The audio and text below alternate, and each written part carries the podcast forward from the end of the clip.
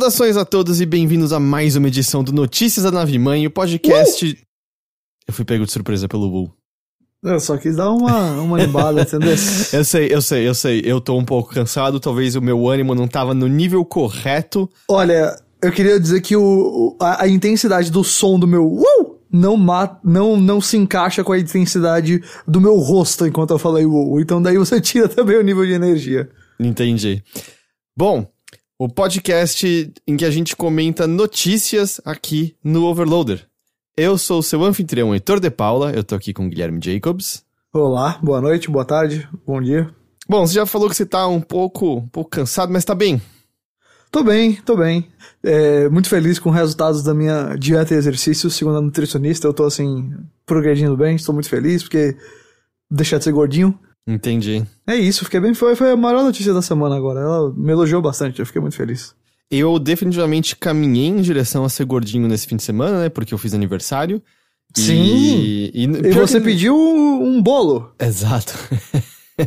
Só que não foi só um bolo, explica aí pra galera. Vai. Não, é que eu gosto muito do Red Velvet que minha esposa faz, e aí eu pedi basicamente um inteiro pra mim. É, e... eu acho justíssimo, porque Red Velvet é muito bom. É muito bom. E assim, eu eventualmente notei que eu não poderia comer ele inteiro, porque eu, eu acho que eu comi três quartos dele. E eu percebi que além de eu estar com dor de estômago o tempo todo, eu tava começando a ficar meio fraco porque eu não tava comendo hum. coisas de fato nutritivas, porque eu comia tanto bolo que eu não tava.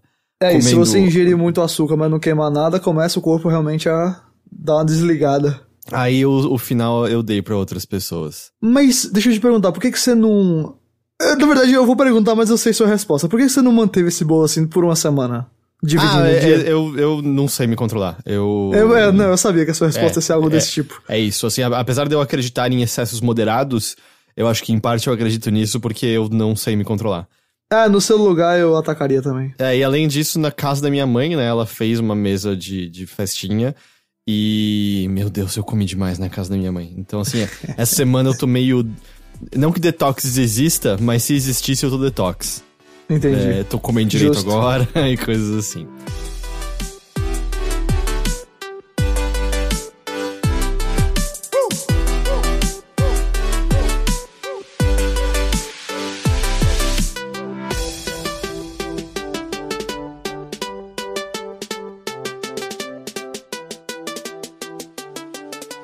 Mas bem, a gente tá de novo numa semana relativamente mais leve em quantidade de notícias.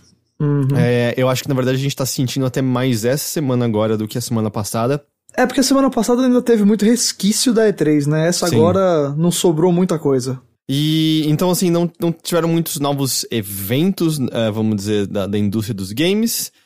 Mas a gente teve alguns acontecimentos e, infelizmente, eu acho que o, os dois maiores hum. são, são coisas ruins. São. Mas a dúvida. gente tá aqui para conversar sobre as coisas também, né, que circundam a, a, cultura de jogos, que a gente gosta é. tanto. Então, é verdade. não tem como, como fugir deles. Ok. A primeira deles é, é nosso, é nacional. É, é, é vergonha nossa, basicamente. Que eu imagino que provavelmente todo mundo que está nos ouvindo já ouviu falar do ocorrido, até porque quando ganhou... colegas meus de, de trabalho que não tem absolutamente nada a ver com videogames falaram, perguntaram pra mim se eu tava sabendo dessa história, porque o negócio foi, foi popular, entre aspas, né?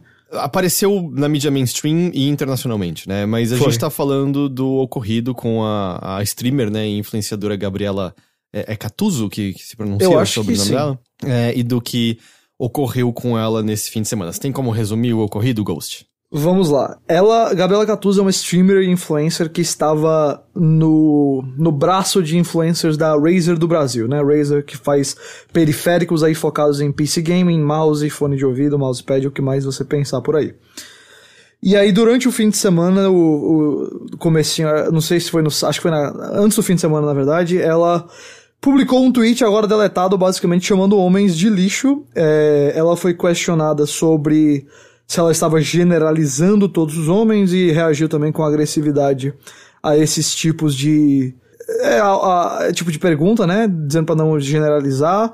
Depois ela apagou os tweets e reconheceu que podia ter tido mais frieza nessa, nessas atitudes, mas isso não impediu que ela fosse atacada por várias pessoas na internet com xingamentos e ameaças. Ela publicou no Twitter prints de um Chan, né? Um, um Forchan da vida, assim. É que onde... não vale a pena uh, citar o nome até, porque não, não vale a pena não. divulgar, mas Exato. é o mesmo Chan no qual o os atiradores de Suzano uh, estavam presentes. É, e nesse, nesse fórum, uh, uma pessoa publicou basicamente dizendo que morava na rua dela, sabia o endereço certinho, a outra listou diversos lugares onde a menina frequentava, indicando aí planejamentos de talvez fazer algo é, na vida real com ela, ameaçando a própria vida dela, então.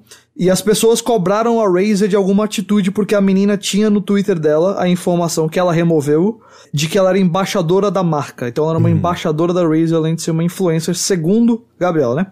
Depois disso, vídeos dela xingando desnecessariamente seguidores em live circularam pela internet. Um, um vídeo é, de alguém que entra na live assim, não conhece ela e pergunta sobre o setup de stream. Ela, enfim, usa palavras aí bem duras com ele.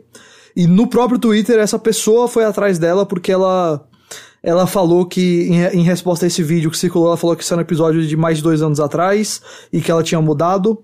O seguidor que foi xingado, ele foi, entrou em contato com ela no Twitter, se você for lá nas mentions você encontra.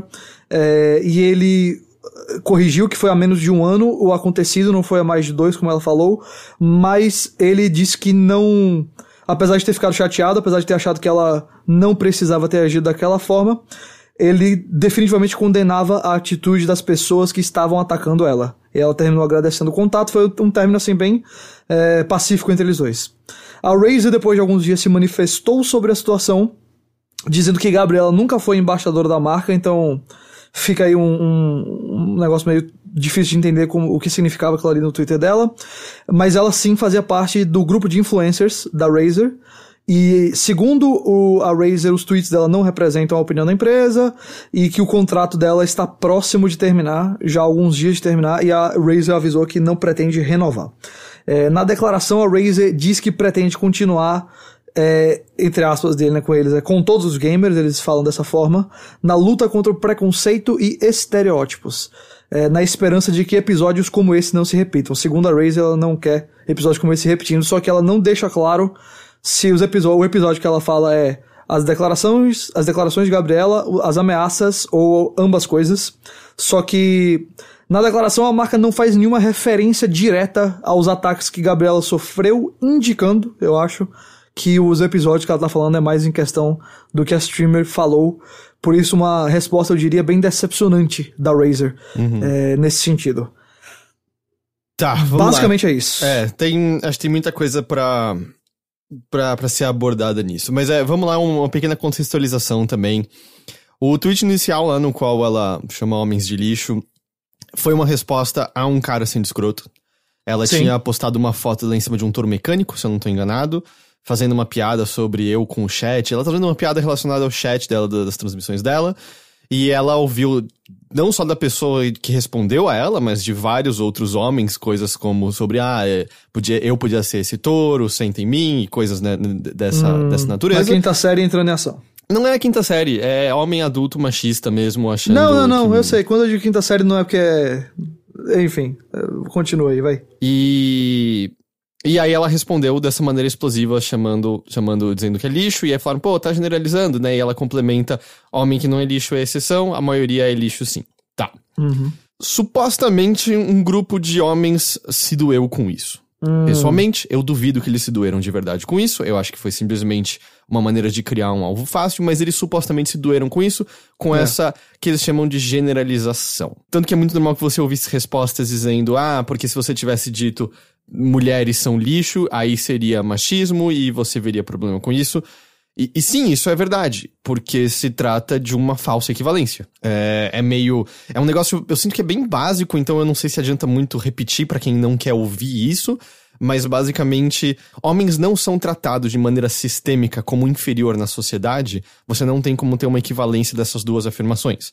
Ela isso. pode falar o quanto ela quiser que homem é lixo, que da maneira como a sociedade os trata, nos trata, isso simplesmente não provoca nenhum efeito. A gente nunca vai ter menos chance num emprego por conta de uma noção de uma garota tweetando homem é lixo. A gente nunca vai ter é. um salário menor por conta disso. A gente não é tratado de maneira inferior e pior por conta disso. Enquanto quando se alguém dissesse mulher é lixo, ele tá é, reforçando o conceito de inferioridade, inferioridade de mulheres na sociedade, que é algo prevalente uh, ao redor do mundo inteiro, que é algo histórico da nossa sociedade, que coloca mulheres em posições inferiores, que corta, é, é, tipo, vamos dizer, que rouba sucessos dela, que é dar menos chances a elas. A gente sabe de tudo isso, a gente tem é, estatísticas que, que, que, que corroboram com isso, então trata-se de uma falsa equivalência.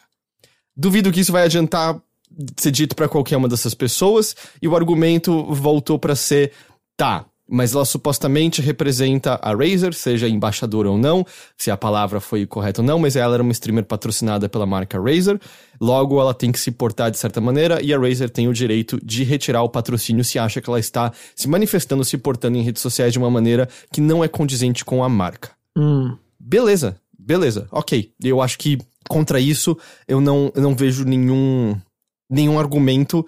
Uh, apesar de que eu duvido que um tratamento igual seria dado a um homem agindo de uma maneira similar. Mas beleza, é. a, a Razer não quer ter a sua marca representada por alguém falando daquela maneira. Tá. O problema. O, na verdade, eu vejo assim imediatamente dois problemas. Um, a declaração que a Razer fez sobre. Aquela declaração merda, né? Que é quase é. sobre racismo reverso, sobre o preconceito que gamers sofrem. É um lixo aquela declaração. Mas a declaração veio depois que já estava muito claro o assédio que ela estava recebendo. Exato. Era uma torre, era linchamento virtual, é o que estava acontecendo. Ela estava recebendo um linchamento virtual, é uma, é uma prática que voltou com redes sociais, que as pessoas. É, é uma forma de linchamento. Hum. Aliás, recomendo aqui um livro que foi traduzido para português, chamado Humilhado, dois pontos, como a era da internet mudou o julgamento público, do John Ronson, em inglês é So You've Been Publicly Shamed.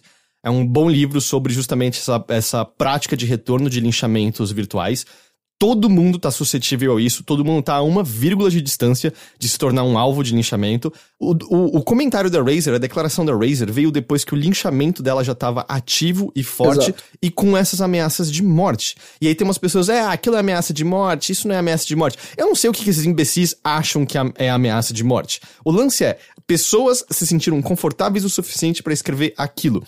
Seja fundamentado ou não, seja verdadeiro ou não, o fato é que pessoas disseram aquilo. Chegou nesse ponto por conta de um tweet que dizia: homem é lixo. A Razer fazer a declaração naquele momento hum. é corroborar com o linchamento. Hum.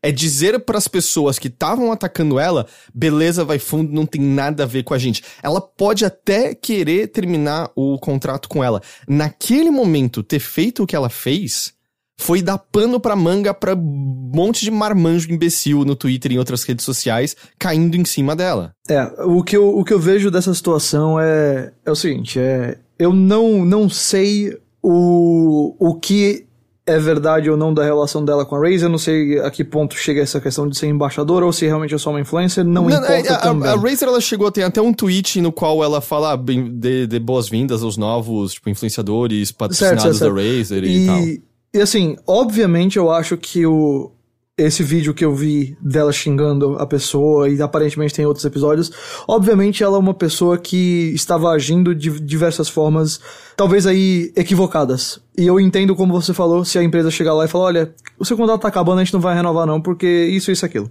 Só que eu tenho uma lógica que eu acho que é simples para isso tudo. A partir do momento que o endereço de uma pessoa está sendo publicado na, publicado na internet para que pessoas planejem fazer algum mal a ela, aí você pode me dizer, não, mas eles não vão planejar matar de verdade. Ok, ok, qualquer tipo de mal que esteja sendo eh, planejado. A partir desse momento, eu acho que agir com xingamentos numa live de um ano ou de alguns meses atrás passa a ser o problema menor. Eu acho que é uma lógica bem tranquila, porque eu não sei quantos anos ela tem. Eu não sei quanto tempo ela tá nisso. Pessoas fazem esse tipo de erro o tempo todo em lives. Ela não foi a única e nem vai ser a, não foi a primeira nem vai ser a última. Só que quando você tá colocando o endereço de alguém na internet e pessoas estão planejando fazer algo, encontrá-la no lugar onde ela frequenta, pegar de surpresa de alguma forma, esse passa a ser o problema maior. Eu, o que eu acho que eu concordo 100% com o que você falou. Se a Razer não queria renovar com ela, que mantivesse isso talvez aí até interno. Não precisa publicar esse tipo de coisa, então, especialmente por, por causa dessa, dessa situação que estava acontecendo. E o, a, a declaração é muito fraca, porque a declaração é como se tivesse botado o olho pro outro lado do que é justamente o pior. Eu não, não acho que seja errado para uma empresa se olhar para uma, uma pessoa contratada que, que está se comportando de maneira imprópria para a empresa, dizer assim, eu não vou renovar. Não acho errado como você falou, mas eu acho que quando você vê o comportamento que as pessoas estavam falando com ela, a fala que as pessoas estavam tendo com ela, os planos que estavam aparecendo para machucar a menina, e aí você vai e coloca que quem estava sofrendo o preconceito são os gamers. Entende? É, eu, assim, eu não, não, não entendo. Eu, eu, eu, mas infelizmente eu preciso te dizer isso. Eu, eu, eu botei no Twitter e me arrependi profundamente porque fui xingado por gente dos dois lados, obviamente. É, mas eu falei, se você tá surpreso com isso, infelizmente você não conhece essa indústria da gente. Porque é assim, é uma merda essa indústria nessas horas. É, não é a primeira vez que a gente vê uma empresa jogando alguém, especialmente quando é alguém do sexo feminino, para baixo do ônibus porque é mais fácil. É, então... não, eles, arremessaram ela pros abutres, basicamente. Exato. Então eu não. Infelizmente eu não me surpreendi com a resposta da Razer. O ponto é, a Razer foi fraca, fraquíssima na, na resposta dela. As pessoas que estavam atacando a menina estão completamente erradas. As atitudes da menina, em vários sentidos, eu acho que também foram erradas. Eu acho que, na verdade, o vídeo do, do, do YouTube, muito mais do que qualquer tweet. Mas, mas esse... ela se desculpou e não é desculpa. E, não e é, esse não ponto é um que a transmissão dela, no qual ela fala lá com, com a pessoa, né, que pergunta o setup dela e tal. Se a Razer não sabia disso, a Razer fez mal a lição de casa dela. Isso, isso, é. isso já tava pois. É. E, mas assim, independente disso. E aí onde, não, eu, onde, nada, onde eu queria, justifica, onde eu queria voltar é do tipo, porque aí sim, as pessoas estavam usando como argumento, ah, mas ela tweetou que que homem é lixo, ela teve esses momentos em, em transmissão falando essas coisas. Vamos voltar ao fato. Olha a quantidade de homens que agiram dessa maneira. Quantas vezes o PewDiePie não falou é. alguma merda mil vezes maior? E tudo bem, ele teve algumas, algumas consequências, perdendo o patrocínio de YouTube e tudo mais. Mas vai ver se em eu rede social... que não afetou muito a vida dele. Não. E vê se em rede Isso eu não sei dizer ou não, mas vai ver se em rede social ah. ele recebeu o tipo de, de resposta que ela recebeu. As respostas que ela tava recebendo ali imediatamente eram machistas, eram pura e simplesmente machistas, não eram pessoas dizendo, ou oh, me ofendi com o que você falou, ou não, olha sua é. atitude. Não, eram tweets só chamando ela de vadia, de puta e coisas dessa, dessa natureza. E Exato. aí, eu, eu, as pessoas que argumentam, ah, mas tem esses, essas transmissões, ah, mas tem esse tweet. Sim, olha o linchamento que ela recebeu exato, de volta. Exato, olha exato. O, é... Tipo, em que realidade, em, como que em sã consciência, para qualquer pessoa ponderada, racional, sã, isso é equivalente. Veja tipo, só, eu. Ela, se desculpou por absolutamente todos esses episódios. Se ela não tivesse feito isso, ainda assim, a resposta que ela recebeu não é equivalente de jeito nenhum. Porque você tá comentando de.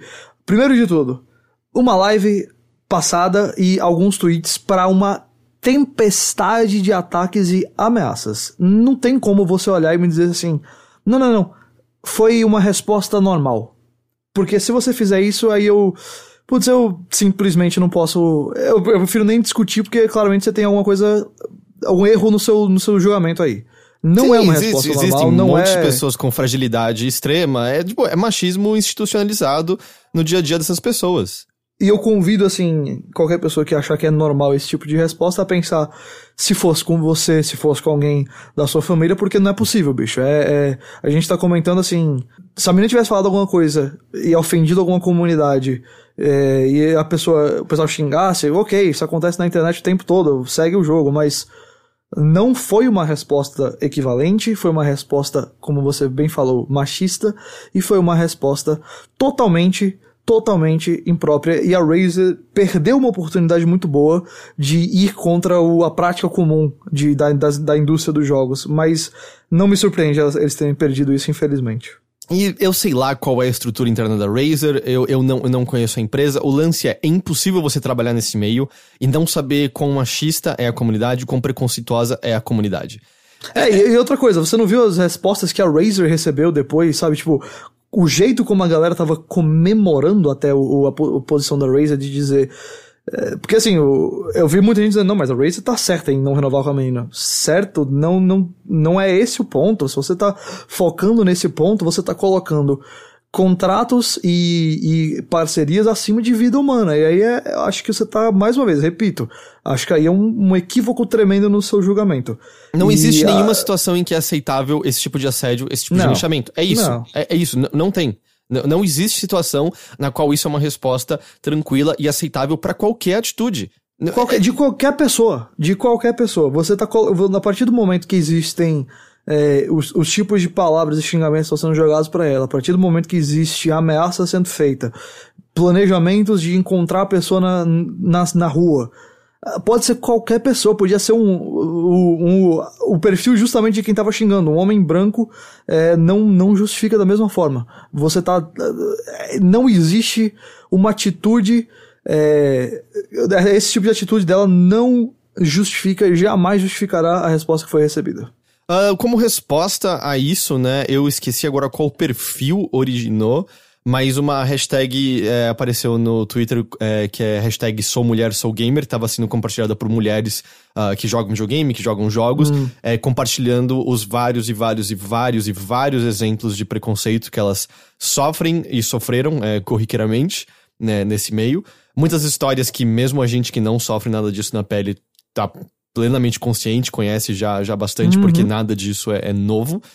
E ela saiu de redes sociais, porque é a única coisa saudável a se fazer nesse momento, né? Sem dúvida. um banjo de Sem dúvida. marmanjo sedento por, por, por, por, por qualquer forma de, de ataque nesse momento. É, ela deu uma entrevista pro UOL, aparentemente já existem outras marcas vindo conversar com ela, interessadas em, em patrociná-la. E a outra coisa que hum. acabou surgindo disso também é que eu não tinha ideia disso, eu achava que todo produto gamer que pisca colorido era a mesma coisa, mas existem relatos enormes, enormes que a Razer é um lixo de marca ainda por cima, aparentemente, também. Aparentemente todos os produtos dela são uma porcaria completa que quebram facilmente, volta e meia vem refurbished sem te avisar que é refurbished, e aparentemente a assistência técnica aqui no Brasil é uma merda para eles. Então, pelo menos também acho que deu para espalhar dessa maneira que eu não compro produto dessa marca não, porque além da atitude bosta deles, aparentemente os produtos em si são uma bosta também. É, eu não sei, eu, eu, eu enfim, nem, nem vou entrar muito nesse mérito, não, não tenho tanta experiência com o produto Razer. Eu tive um, um Death Adder mouse lá, foi ok, é, foi bom, mas assim, independente disso daí, né, eu acho que se, se a Razer responder dessa forma, acho que já é motivo suficiente para muita gente ficar frustrada com a empresa. E a propósito, o pessoal que, eu vi muita gente dizer assim, não, mas não é motivo para parar de de comprar a Ray com coisa da Razer, não sei o que. Ah, eu acho que é sim. Eu viraria e falaria o seguinte: se a Razer tivesse ficado do lado da menina e botado, ó, quer saber, ela é nossa e a gente vai botar ela aqui para todo mundo ver. As mesmas pessoas que estão dizendo, ah, agora eu vou comprar da Razer, eu dizer assim, não vou boicotar a Razer agora. Então, cuidado com atitudes hipócritas nessas horas também, viu? É, e infelizmente eu não acho que isso vai ser a última vez e eu espero que na próxima vez, eu espero contra a esperança que na próxima vez todos os envolvidos, é, marcas ou comunidades ajam de maneira melhor, mas eu confesso que eu não tenho muito otimismo em relação a isso, não. Bom, a notícia, como eu falei, repercutiu em, em noticiários mainstream. Eu acho que chegou a passar até no, no, no Globo News. Uh, apareceu em, em, sites lá fora, apareceu no Kotaku, apareceu no Waypoint, apareceu em outros lugares. Alguma forma de repercussão a Razer é. aqui no, no Brasil ainda vai, vai ter de alguma forma, porque eu acho que ainda eu, eu, eu, não sei, eu não consigo acreditar que a matriz lá fora vai olhar para isso e achar, ah, não, isso foi, isso foi bem tratado, isso é uma boa aparência da nossa empresa. Ah, o mais, o mais legal tá a galera achando uns tweets antigos assim de painel da Razer na Campus Party com Sim. menina. Nossa, é tipo, é a mesma coisa de sempre, né? É só, enfim. É, pra, pra quem não viu, né, uns painéis justamente enaltecendo falas de mulheres do meio, falando sobre como chega desse preconceito, a gente faz parte desse meio, etc, etc. É. E, e aí essa é a atitude. Então é, é, é, aquela coisa. Nenhuma, nenhuma empresa é amiga sua. Nenhuma marca não, então, é amiga é, sua. Eu acho que uma coisa que a gente podia terminar concluindo é justamente isso daí. Assim, gente, é uma empresa. Não, não coloque sua. E, pior ainda, uma empresa de periférico, não é ninguém, não é uma desenvolvedora, não é alguém que age com criatividade, criando arte ou dessa forma, não.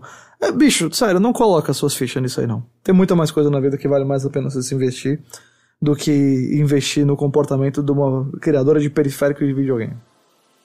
Antes de seguir com outras notícias do podcast, eu só queria fazer um adendo aqui.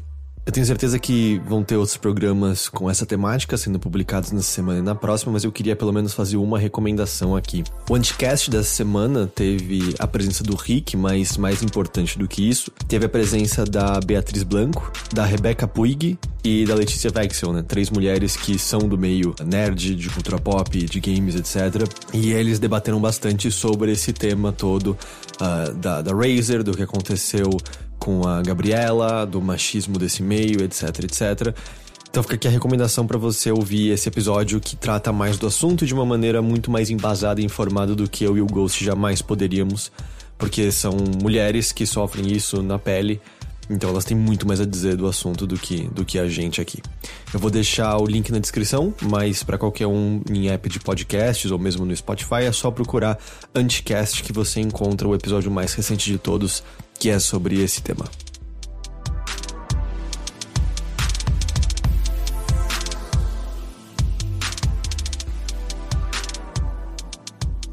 Vamos para a próxima notícia que também não é muito melhor que essa. É, uh, mais um, um, um, infelizmente, uma notícia pesada. Uh, eu não sei se você você conhecia ele já, então isso nossos ouvintes já conheciam, mas o, o youtuber Desmond Amofa, conhecido como Ética, que é um, um, youtuber bem conhecido por uns vídeos dele de reação a Nintendo Direct, especialmente coisa de Smash. Ele é um cara que teve um vídeo bem viralizado dele quando o Persona 5 saiu, que ele tá jogando lá na primeira batalha, ele começa a escutar a música e para de jogar para ficar, sabe, dando uma dançada com a música, que é muito boa, né? Ele infelizmente faleceu, é, ele tava desaparecido desde o dia 19 de junho. O Desmond tinha 29 anos, ele o corpo dele foi encontrado na terça-feira, dia 25, no East River, um, um rio lá em Nova York, que é onde ele morava. Ele tem um histórico de saúde mental bem complicado. Após um dia depois do desaparecimento dele, um vídeo no canal dele, provavelmente aí programado por ele previamente, é, discutindo justamente os seus problemas mentais, foi colocado no YouTube e ele fala no vídeo que ele teve uma vida boa, mas que agora era a hora e não sei o que, então realmente parecia uma uma carta de alguém que infelizmente ia tirar a própria vida. Em outubro do ano passado, ele teve um episódio que ele colocou pornografia no canal dele do YouTube, então ele foi suspenso pelo site. Depois ele publicou uma mensagem dizendo que era a hora dele morrer, e aí se desculpou com os fãs por ter assustado os fãs com isso, que ele não ia se matar. E em abril desse ano, policiais é, com equipamento de, de proteção entraram na casa dele porque ele estava, segundo um representante da polícia de Nova York, ameaçando também se matar dentro da casa e a polícia interviu. É, logo depois disso, em maio, é, aliás, esse episódio da polícia aí na casa dele, ele transmitiu ao vivo no Instagram também. É, em maio, depois, ele foi é, levado ao hospital novamente porque ele teve um confronto físico com um guarda. É, e aí, infelizmente, no domingo, dia 23, encontraram a mochila, a carteira, o celular e o switch dele é, na ponte de Manhattan, em Nova York. É, o que levou a polícia a procurar pelo corpo dele no Rio. E logo depois é, foi encontrado na terça-feira, dia 25. Confirmaram que, infelizmente, aos 29 anos, ele faleceu. É, bom, se perguntou mais cedo, não, eu, eu não, não conhecia o, o trabalho dele. É, eu, eu vi que, além de popular no, nos Estados Unidos do Ocidente, ele também tinha uma certa popularidade no Japão também. É, porque os vídeos dele eram muito relacionados a jogos japoneses, é, especialmente a Nintendo, Smash, Persona. É, ele é daqueles caras que reagiam às vezes gritando alto demais tal, mas eu nunca tive a impressão de que não era genuíno, sabe? Que é até engraçado, porque a gente vê esses caras que reagem tantas vezes é claramente assim o cara tava se exagerando na reação e o caso dele realmente parecia genuíno e a comunidade gostava bastante dele. Ele tinha até assim tweets e vídeos e coisas até, falando sobre sobre ser negro, que ele era um youtuber negro, sobre enfim, o trabalho que ele fazia falava sobre a situação de saúde mental, mas infelizmente aí ele ele já vinha mal há um tempo e desapareceu, passou alguns dias aí sem nenhuma pista e infelizmente contaram ele aí na terça-feira. É mais um daqueles casos que a gente precisa reforçar, né? Não só de, de games, mas de qualquer coisa. Quantas pessoas com problemas de saúde mental a gente não vê enfrentando isso tudo sozinho e não levando isso a. a porque é, é difícil você levar isso para ajuda, você pedir ajuda para alguém, é difícil comunicar o que você tá passando na sua cabeça, é difícil você criar até a coragem mesmo de falar Porque é uma, uma espécie de aparente humilhação, né? Não acho que seja, porque você não tem culpa disso, isso é algo que muitas pessoas têm. E o caso dele, que ele sofria com isso, é mais um, um de alguém. Ele tinha o que? 800 mil inscritos, mais ou menos. A gente até deixa aqui para quem. Se algum ouvinte da gente tá passando por esse tipo de coisa, não tem alguém para conversar, você pode ir no, no Centro de Valorização da Vida, que é cvv.org.br o site, ou ligar 188. É, de verdade, busquem ajuda. Tem gente aí que pode conversar com vocês e definitivamente não enfrentem esse tipo de coisa só. Assim que isso estourou, eu fui conversar com, com um amigo que entende mais do assunto. E uma coisa que eu não tinha noção, e também fica então, acho que aqui meio que o aviso, é. O CVV, né, você tem o um número lá que você pode ligar, né, que uma pessoa conversa com você, e eu não tinha a menor ideia disso. Ele, ele comentou que é muito normal não ter ninguém para te atender num certo momento. Hum. É, porque não sei se não existe a quantidade de, eh, de pessoas necessária, mas também tem o fato de que você não tem como limitar essas conversas, certo? Essas conversas têm que durar o tempo que elas têm que durar, porque a pessoa é. do outro lado precisa ser ouvida, a pessoa do outro lado está numa situação muito fragilizada naquele momento. E ele comentou sobre como o fato de estar ocupado uma pessoa que está precisando, é você pegar um negócio ocupado pode ser a frustração necessária é para você cometer um ato um ato horrível, né?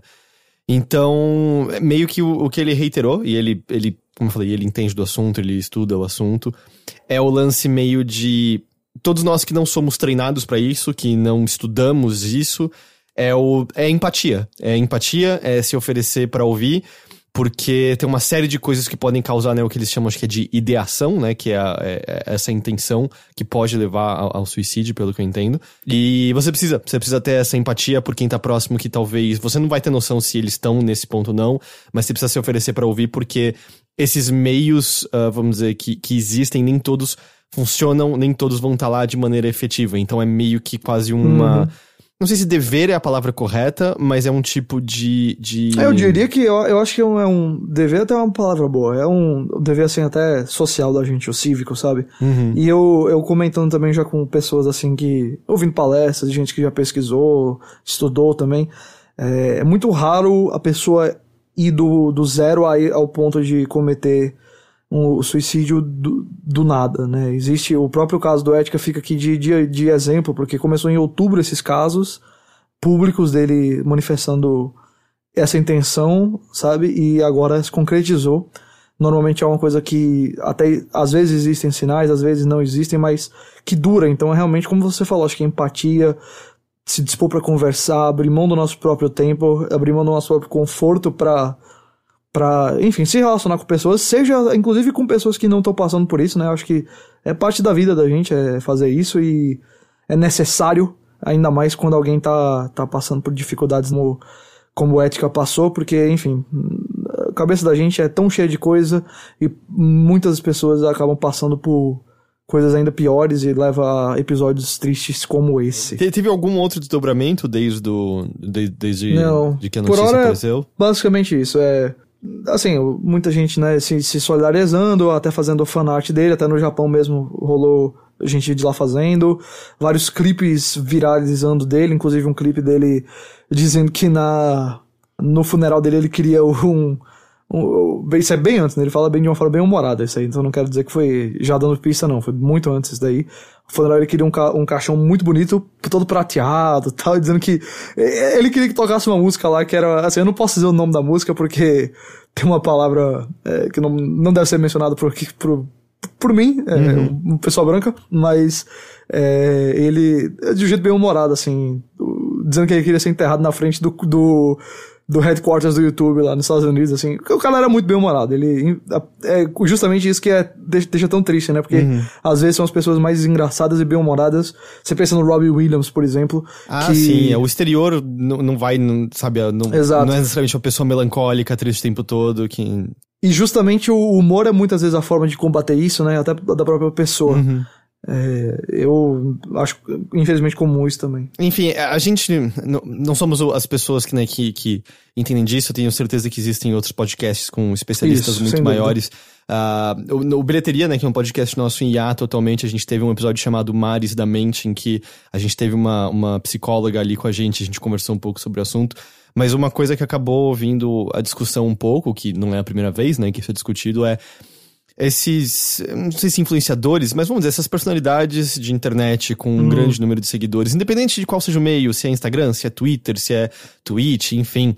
É, existe uma pressão, uma pressão bem forte, né, em cima de todo mundo, até porque o julgamento é imediato sobre tudo, né? Eu acho que é. não só a gente estava justamente agora falando sobre como tá todo mundo uma vírgula de distância de, de um linchamento, mas é, você tem métrica sobre tudo. Você tem novas pessoas aparecendo, deixando as antigas para trás. Você é medido sobre exatamente tudo, tudo, tudo, tudo que você faz. E você tá isso. tá sempre em comparação com os outros, né? E eu acho que isso é uma coisa que não é só um influenciador grande que sente. Acho que todo é, mundo aqui que especialmente tem. Especialmente quando entra nesse modo de, de stream, parece que tudo que você tem que fazer, tudo que você tá fazendo, você tem que transmitir para milhões e você tem que, sabe, acaba não tendo tanta privacidade uhum. ou tendo um momento só seu. Tudo é, é na internet e e eu até eu li uma frase de uma, de uma, poeta essa semana que eu vou até jogar aqui, que é tipo, você não deve às redes sociais todos os seus pensamentos e tudo que você faz. Então, às vezes é bom ter uma distância, mesmo que você trabalhe com isso, para o seu próprio bem. Entende? Porque, como eu acho que esse seu ponto é muito bom, porque há uma, há uma espécie de, de lente, sabe? De, um, de uma lupa mesmo em cima de, dessa galera e o feedback negativo pesa mais, todo mundo que cria conteúdo pra internet sabe disso, um comentário negativo pesa muito mais do que 10 positivos às vezes, e enfim. E eu argumentaria, eu, eu acho que qualquer um nos ouvindo uh, pode dizer se, se isso já aconteceu com ele ou não, é mesmo que você não esteja, vamos dizer, criando conteúdo da maneira como essas pessoas que vivem disso, é. Boa parte das nossas redes sociais são. parecem só, tipo, comparativas exibicionistas. Do tipo, é. você abre o Instagram sexta-noite, você ficou em casa e é parece que todo mundo tá se divertindo e tá em e você tá lugares tá legais. desperdiçando o seu tempo, né? É. Exato. É. E eu sinto que no fim das contas mesmo, e eu não tô dizendo que foi isso que aconteceu com ele exatamente, tá? Eu só tô meio só falando do assunto em si.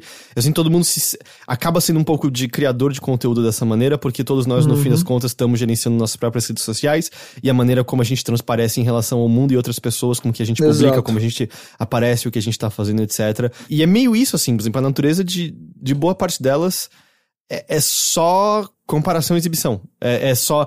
É dificilmente. A gente não para pra pensar, às vezes, também que essas comparações não, não, não são nem um pouco saudáveis, até porque as pessoas com quem a gente tá comparando, ninguém tá botando tudo lá na rede social. A pessoa tá botando coisa que ela escolheu justamente para passar a imagem positiva, seja ela uma influencer ou seja ela uma pessoa normal. Eu não posto nenhuma foto no meu Instagram que eu vou achar que vai me mudar para baixo, sabe? Uhum. Tipo, de jeito nenhum. É, então, isso é uma coisa até subconsciente da gente. E quando a gente olha isso no, no Instagram e no Facebook, eu acho que são duas redes sociais muito focadas no passado, no que você acabou de fazer, no que você fez antes, sabe? Você olha e começa a comparar e fala, putz, será que eu não tô fazendo tanto? Será que, por que, eu não tô tão feliz quanto essa pessoa? Rede social não é a vida real. Às vezes parece que é, às vezes ela entra na vida real, mas afeta a vida real, mas não é. Existem muitas máscaras, às vezes subconscientes que a gente coloca nesse nesse caminho e, e olhar para a rede social e, e, no caso de um, de um influencer ou de um criador de conteúdo, isso ainda magnificado, realmente pode trazer prejuízo na cabeça da gente. E se a cabeça da gente já está passando por problemas, tem um histórico aí de dificuldades, esse peso é ainda maior, ainda maior, sabe? Uhum, definitivamente. Uh, bom, eu não sei nem como seguir em frente direito, porque agora as outras notícias são mais corriqueiras, é. indústria de games normal e tal. É verdade gente vai trocar de marchas agora. Fica aqui Vamos lá, vamos lá.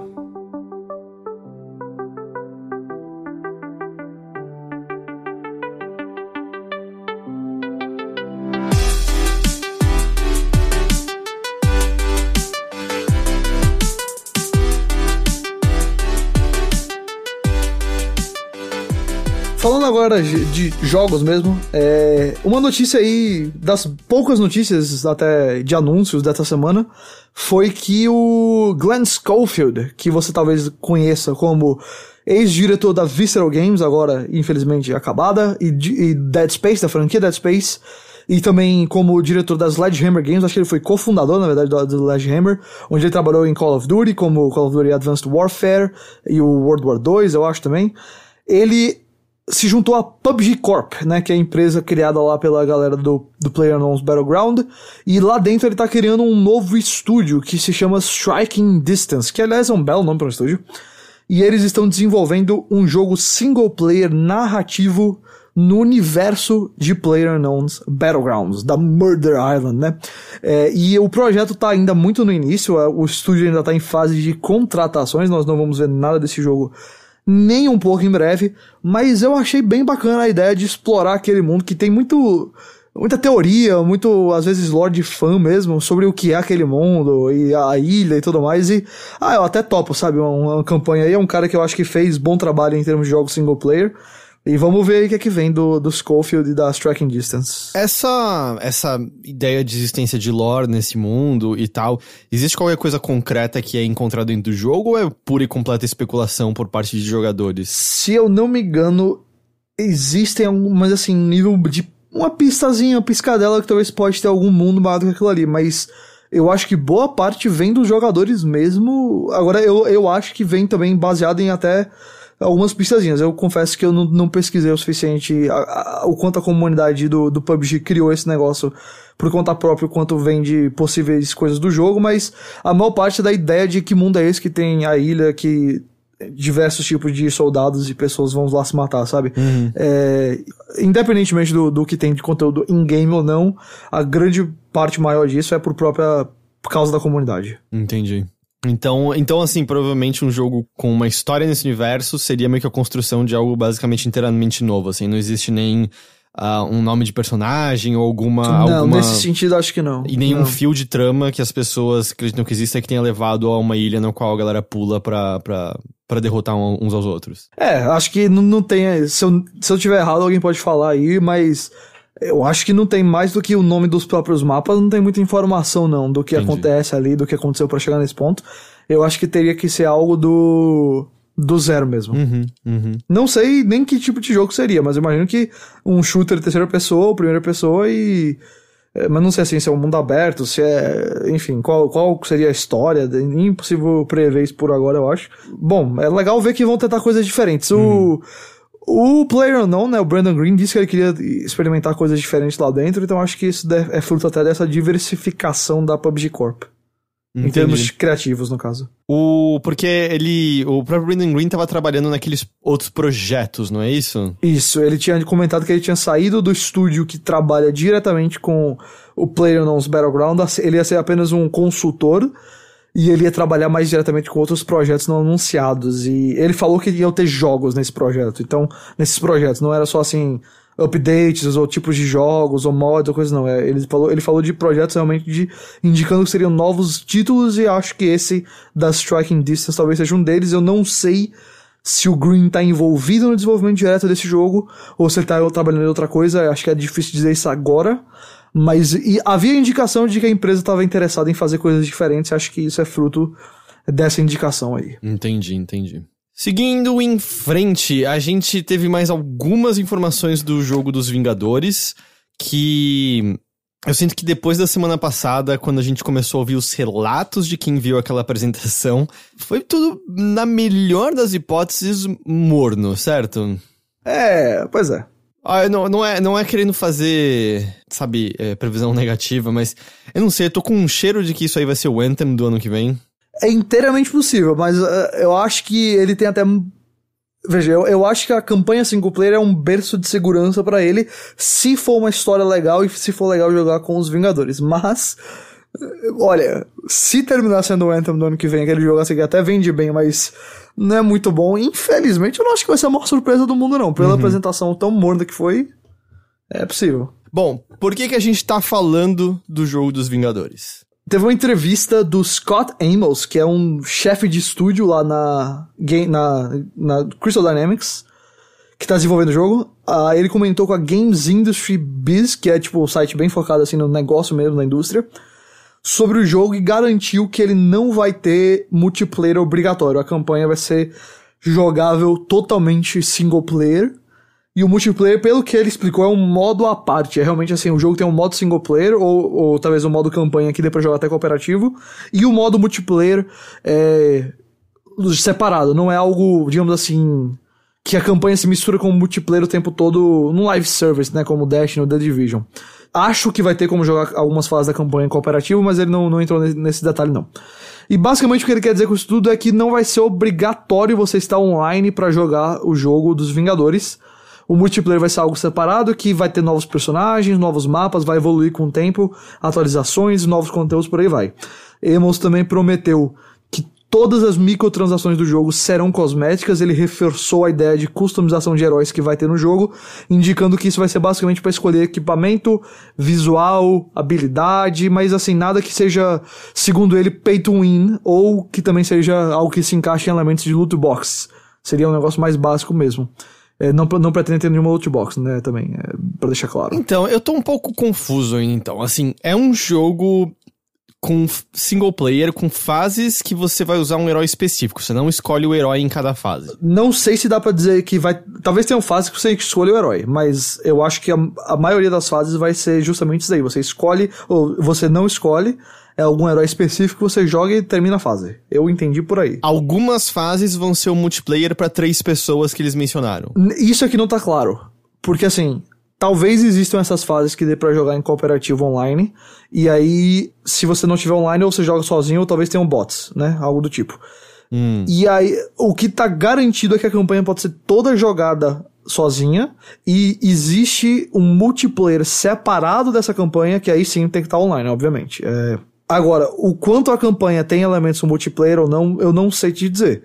O que ele basicamente falou é: se você jogar a campanha inteira offline, você joga tranquilo, você tem a experiência completa e o multiplayer tá ali do outro lado. Agora, se vão ter fases que você joga em três pessoas e por aí vai, eu não sei dizer ainda. Eu acho que isso aí não ficou claro, como tantas coisas desse jogo não ficaram claras, né? Uhum. É, não, porque eu tô muito confuso, porque, porque onde. Se eles só tivessem dizendo, não, é um jogo com uma campanha em que você usa os heróis todos nessa história e, e tal, ok, isso eu consigo entender. Só que eles viraram e falaram que algumas fases você vai ter o multiplayer, pelo que eu entendi. Aí tá. Então algumas fases vão ser construídas para isso, mas eu ainda fico muito na dúvida de o lance de dos Vingadores, pelo menos da maneira como você espera que seja construído legal, é que cada um tem capacidades muito próprias. Uhum. O que o Hulk consegue fazer, o Homem de Ferro não consegue, mas ele consegue fazer coisas próprias, e o Thor Sim. consegue fazer outras coisas próprias. Eu acho que talvez os, os que menos ali conseguiriam se destacar seria a Viúva Negra e o Capitão América. Mas enfim, é. ainda assim, eles têm habilidades muito distintas. Porque outros jogos como Marvel é, Ultimate Alliance, né? Que vai sair o 3 até agora. Isso, isso. O lance todo dele é que ele tem aquela pegada mais arcade zona e tal, em que os heróis até têm as ações distintas individuais deles, mas, mas, o jogo não é dependente dessas ações, né? O jogo funciona independente do herói que seja. E muitas vezes é muito mais uma mudança estética do que realmente mecânica funcional, certo? É. E aí minha dúvida tá sendo muito. Pera, esse vai ser o caminho desse jogo? Porque eu não consigo entender como você consegue fazer uma fase na qual o homem, o homem de ferro funciona com ele voando livremente e a viúva negra tem relevância. Ou vai ser. Entende? Eu, tô, eu queria muito entender como esse jogo funciona. Eu chutaria o seguinte, puramente chute, eu acho que a maioria da campanha do jogo vai ser construída para cada fase ter o seu personagem e vão ter fases onde você vai jogar com o personagem. Não tô dizendo assim que vai aparecer só o Capitão América na fase, pode ser que todo mundo apareça, mas você tá jogando com o Capitão e os outros só interagem uma hora ou outra na fase, sabe? Por questões de história, enfim, sei lá. E no meio vão ter algumas fases que vão ser pensadas para tipo assim, tem esses três heróis nessa fase. Você pode escolher qualquer um dos três e jogar a fase, digamos assim, por rodas diferentes. Uhum. E fora isso, existe um modo totalmente multiplayer onde de alguma forma é pensado para os três estarem jogando ao mesmo tempo, uhum. sempre. Agora, isso eu tô especulando com base no que eles falaram e como eu acho que funcionaria, porque eles não deixaram claro essas coisas. Não deixaram claro e continua meio estranho de entender o que é o que é o jogo na real, né? Como vai funcionar na hora que você ligar o seu videogame e clicar no jogo? Porque até agora tá me parecendo que é um jogo de ação em terceira pessoa em que, tipo, sei lá, você vai ter porrada, vai ter três golpes diferentes em cooldown que você pode alternar na árvore de habilidade, mas aí eu tô muito assim, tá, mas mas como o Hulk funciona? É que um golpe dele vai ser um salto gigante, o Homem de Ferro pode voar à vontade. Entende? É meio. Porque, porque o lance.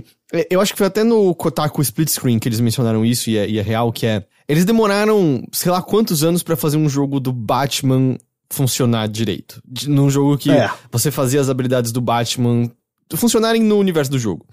O Homem-Aranha, ele até teve outros sucessos, né? Porque você teve os antigos lá no PlayStation, PlayStation 2 legais, mas mesmo assim, esse último do PlayStation 4, mesmo eu, eu, eu sinto que eu sou menos fã do que a, as pessoas em geral. Mas ainda assim, tipo, é um jogo inteiro dedicado que se balançar pela cidade é muito legal e tem toda uma história que foi criada que é muito condizente com a personalidade do Peter Parker, que é uma pessoa boa, mas é uma pessoa é, que, que se ferra muito com essa dualidade que ele tem na vida. O Vingadores são cinco, né? Heróis. Cinco, é. É, é muito... Tem mais, mas eles botaram cinco é, no começo, é, né? vamos dizer, os cinco, porque eles tiraram até o Gavião, né? São, são tipo. Coitado do Gavião, sempre se lasca. Os do filme, os do filme original menos o Gavião, é basicamente isso, né? É. E é tipo, cara, é um desafio e tanto. Eu não, não- não, não invejo o desafio da Não. Crystal Dynamics, mas eu tô muito com receio de que a solução é fazer com que os Vingadores tenham menos personalidade e distinção, porque É, meio que a grande seja. coisa legal, eu acho que tipo, um dos motivos pelo qual funcionou tão bem no, no- na maior parte dos filmes é o quão distintos eles são, não só na sua personalidade, mas nas suas capacidades, né? O que, que eles podem fazer. Faz com que na luta seja legal tanto o Homem de Ferro, quanto o Hulk, quanto o Capitão América, etc. É, e nos filmes um dos destaques é justamente as formas criativas como eles usam e combinam os poderes, né? E aí, se você limitar esses poderes para Então, na real, todo mundo vai ter mais ou menos a mesmo, o mesmo golpe, mas só muda a estética. Aí começa a perder a graça, né? E. Assim, eu acho que o- uma melhor forma de fazer esse jogo, seguindo aqui o que eles estão pensando, é justamente você criar uma fase onde, vamos assim, tá todos os Vingadores lá, mas essa fase o jogo vai deixar pra você o Hulk. E aí você tem a rota do Hulk e o- você interage com os outros heróis em determinados momentos, talvez em boss fights e coisas desse tipo, mas você tá com a fase ali pensada no Hulk pra você se sentir como Hulk. E aí depois você tem uma fase do Homem de Ferro na mesma ideia, tal, tudo bem. Porque eu acho que se você for inventar de fazer assim, vamos criar um negócio suficientemente genérico pra você jogar com qualquer um deles a qualquer momento na fase, sem, digamos assim, a personalidade dele afetar o design da fase, então, uma fase que tem que funcionar pra Viúva Negra sai correndo e pro Homem de Ferro sai voando, você tá limitando muito o quanto a- as, as habilidades, é, poderes e o que mais que o herói tem, vai afetar o game design, vai afetar o gameplay, a- o design do mapa, tudo mais. Então, meio, meio complicado se você fizer dessa forma. Mas é aquela coisa, é tão difícil a gente entender isso tudo agora, porque eles não mostraram o jogo e continuam sem mostrar nada. Mas eu sinto que até quem assistiu a, a demo, que eu acho que não era jogado na hora, mas enfim, era uma Não, demo não, com não. gameplay. é, as pessoas de lá saíram sem entender também, né, como o jogo E pelo que eu funciona. entendi, a demo é basicamente a fase de abertura do jogo. E é uma fase onde você vai vai cortando de ponto em ponto pra diferentes heróis. E como Uhum. você mencionou até, né, que tem coisa de ponte, acaba sendo mega ultra linear numa ponte. Então, assim, não é uma fase mega scriptada, pelo que eu entendi. E o jogo onde você é obrigado a trocar de herói pra herói pela, por motivos de história mesmo. é, de apresentar os heróis e tudo mais, e tutoriais. Então não é, não é um gostinho do jogo, é só aquelas fases de abertura que muitas vezes não mostram nada do jogo, né? é só uma fase de, de- demonstração, literalmente. E aí, me- concordo, mesmo a galera que viu o jogo não sabe o que é. Na prática, né? Não sabe o que, é que vai ser esse jogo. Que vai ser um jogo de ação em terceira pessoa, tudo bem, isso aí a gente entendeu. Agora, o que vai ser na prática quando você estiver jogando ele é difícil de entender até agora. E não me inspira muita confiança um jogo tão próximo do lançamento. Não, Escondendo é, tanto, é, né? não ter mostrado isso. Eu acho que esse é o maior problema. É, esse, esse é o lance, assim. Porque tá. Se, se fosse, putz, tá, tá bem longe o lançamento como um todo. Beleza, normal, eles devem estar finalizando coisas internas e tal. Mas dado a proximidade, é, eu não sei. Eu não sei. Eu também não. Eu fico. Eu, assim, vai ter a Comic Con agora em julho, eu acho que eles vão botar esse jogo lá. Eu espero que finalmente mostrem ele, até porque a Comic Con é um painel só do jogo, se eles forem fazer, lá da Marvel Games. No máximo vai ter o que? Ultimate Alliance e, o- e esse jogo. Então tem tempo pra mostrar o jogo. E seria um, um evento legal pra botar esse tipo de coisa lá. A Comic Con tem, tem poucos videogames, pela natureza da feira mesmo. Eles vão ter bastante destaque. E se não mostrarem lá, aí. Ok, tem a Gamescom em agosto, mas aí é aquela coisa. Quanto, quantos eventos vão passar até mostrar, sabe? Uhum. Quanto tempo? Por que, que não estão mostrando? Qual é a razão pela qual tá tão escondido? Porque, como você falou, falta menos de um ano, velho. Vamos em frente? Vamos lá. Essa é uma notícia que até tem uma. é, Talvez tenha relação até com um pouco overloader. É, o Twitch anunciou um- uma função aí que já, já vinha sido especulada há muito tempo, rumorada há muito tempo, que é streams exclusivas para assinantes dos canais. Pra galera que vai lá e paga a quantia pra se tornar um subscriber, um assinante do, do canal no Twitch. Seja através do Twitch Prime, né, que é para quem tem o Amazon Prime, ou diretamente no Twitch ou de outra maneira. Basicamente são streams que só podem ser vistas pelos assinantes. Pessoas que seguem o canal ou espectadores que estão visitando vão poder ver uma prévia da stream e aí decidir se querem ou não fazer a assinatura. Essa transmissão só vai ser disponível para streamers que são parceiros ou afiliados do Twitch e não violaram nenhuma condição do acordo de comunidade nos últimos 90 dias. O vídeo on demand, né, a gravação da transmissão, vai ser guardada apenas para assinante, mas clipes, aqueles curtinhos né, de um minuto às vezes, é, vão poder ser feitos e compartilhados sem nenhuma restrição. Essa função está sendo lançada agora em beta. E aí mais pra frente vai ter um produto final. É, é, é assim, eu, eu não manjo tanto de, de ou melhor, eu não manjo praticamente nada de cultura de Twitch, né? Eu comecei há bem pouco tempo usar com frequência o Twitch para as transmissões do, do Overloader. Tem sido uma experiência muito legal, assim, tem, tem crescido numa velocidade muito legal e, e a qualidade é muito boa e tal. Mas eu não manjo direito qual a situação em que isso parece interessante, assim. Parece alguma coisa bem de, ah, você quase vende como promessa no sub, né? Do tipo, ah, se uhum. você me assinar, você vai ter acesso a essas, é, essas lives isso. exclusivas. É tipo a galera que faz é, tier no Patreon ou no Apoia-se bota live exclusiva pra quem paga, sei lá, 10 reais no mês. É, basicamente você pode fazer isso direto uhum. no Twitch. É que eu, eu só acho engraçado porque entre, entre ter os, aqueles beats, né? E entre ter isso, é tipo, são. Cada vez mais parece que o direcionamento do Twitch é pegar mecânicas de, de sites de cam girls. Parece ser que essa é a direção sendo seguida. Eu imagino que deve ser legal para alguns casos, não sei se faz sentido pro meu caso, mas é, eu imagino também que eles devam ter implementado coisas para impedir, por exemplo, ah, da sub e a gente vai assistir uma coisa, por exemplo, aqui que impede o cara de botar ali Crunchyroll, que ele não teria autorização, sabe? De, sim, sim, de, sim, sim, de transmitir ali e ele estaria basicamente prateando o conteúdo. Eu imagino que eles tenham implementado algum sistema para impedir que esse tipo de coisa é, aconteça? Eu suponho que. Eu suponho que, tipo, só tá mexendo na privacidade da live. Uhum. O resto vai. Não é nem que a live vai ser privada, mas só tá limitando um, algumas pessoas de entrarem. Eu suponho que eu, a checagem do conteúdo, sabe? Porque até questão de pornografia ou nudez seria algo que poderia é. acontecer. Eu acho que vai, vai continuar acontecendo da mesma forma. E isso até me parece como algo que não deve ser muito difícil de implementar pro Twitch. Então. Uhum. É, essa é uma função que eu acho que muita gente já esperava que um dia ia acontecer. É, ah, essa é? ideia de lives exclusivas. É porque essa ideia de lives exclusivas é algo que muita gente faz, especialmente quando tem uma campanha de financiamento coletivo. Então, vamos supor, um canal gringo aí, sei lá, o Kinda Funny. Kinda Funny é totalmente suportado pelo Patreon deles. Uhum. E eu sei que um dos tiers do Patreon é lives exclusivas. Uhum. Então, basicamente você tá transferindo isso agora para você pode fazer no Patreon, você pode fazer direto no Twitch, para muita gente. Bom, eu não pretendo implementar lives privadas dessa maneira, mas você pode entrar no twitch.tv barra overloader e seguir o canal para ver todas as lives que são abertas a todo mundo. E se você assina a Amazon Prime, você tem um sub que você pode dar para um canal e você sempre Isso. pode dar esse sub com custo adicional nenhum pro Overloader. Olha aí. Overloader é bem democrático, aqui não tem barreira é, é, da burguesia, não. Bom, eu, eu que botei a próximo item aqui da lista, que, bom, tem a ver com E3, que é que eles liberaram o gameplay estendido de Star Wars Jedi Fallen Order. Você chegou a assistir? Não, ainda não. É, mas é mais é a demo da E3, só que sem aquele negócio de, de corte pra ficar em 15 minutos, né? Exato, que eu acho que você já tinha até lido uma descrição, porque você tinha me falado, acho que você tinha falado até aqui no podcast, sobre a sequência em que você pilota um AT-AT. Exato. É daquela mesma fase, então. É, exa é. É aquela Entendi. demo, só que ela é. Bom, tem acho que quase 30 minutos e é. Começa com. Como é o nome do protagonista do jogo? Você sabe? Eu acho que Kate. Kate. Não, Kate não. Bom, é não o, o protagonista ali.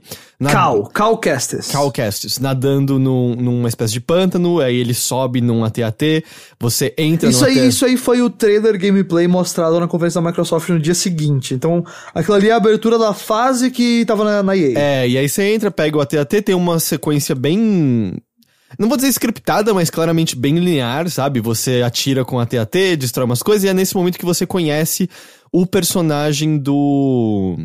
Do. Sal, o Sal Guerreiro, do né? Sal do Guerreiro. Whitaker. É isso, do Forrest Whitaker, obrigado.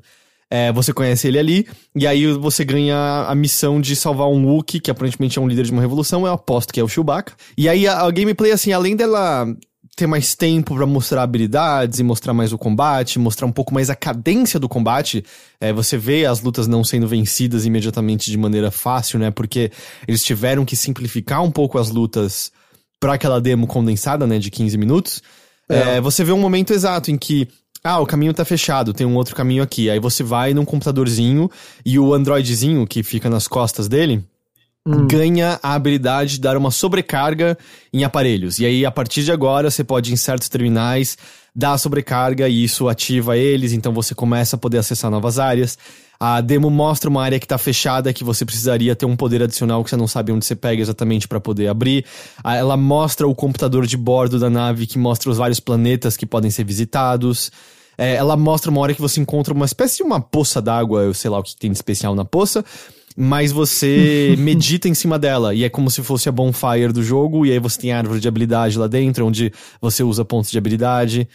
Então, então assim, você sente mais o ritmo e as possibilidades do jogo e automaticamente ele fica parecendo muito mais interessante do que ele pareceu naquela demo do EA Play. Entendi. Você saiu então mais positivo para ele depois de ver esse gameplay? Sim, com certeza. O, coisas que ainda não sei. Eu continuo não curtindo muito o visual do jogo, mas pode ser que seja Kashyyyk, que seja um planeta sem graça visualmente.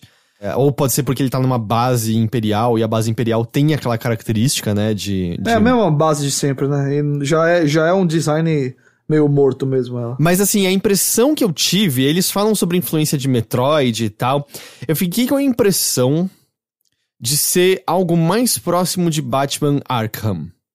Hum. Que algumas pessoas chamam de Metroidvania, eu não acho que que funciona direito essa descrição para aquele jogo, porque ele tem áreas mais segmentadas e contidas que você meio que termina, você tem encontros scriptados entendi, e chefes entendi. prontos ali.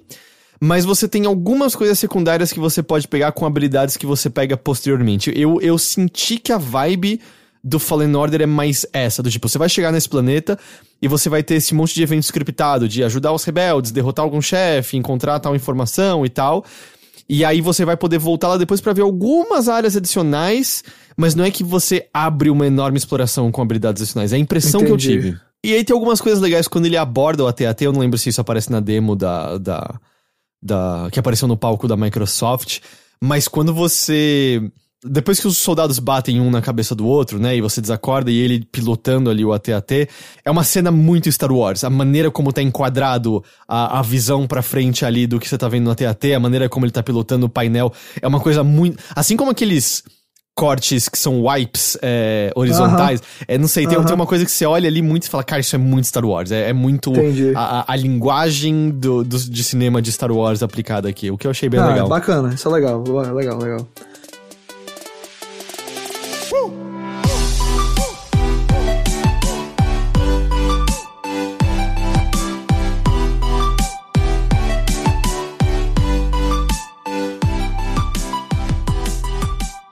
Próxima notícia, é, eu não vi muita repercussão disso, eu acho que é uma coisa pequena e pode não se provar verdadeira, mas talvez um novo Apescape surja. Eu não sei dizer se é um novo jogo ou seria um remaster como o Medieval vai ganhar e como o... o... No caso do, do Medieval, eu estou tratando até como remake, né? Como remake mesmo? É, é. Mas eu não sei se seria então um remake ou seria algo na, como Parapa the Rapper, que é mais um remaster mesmo. Mas por quê? É. O que aconteceu? Uma conta no Twitter chamada Piposaru 20th. Aliás, que nome é esse? É, Saru é, é, macaco, não é? É uma conta japonesa, então. Ela tweetou em japonês, sim.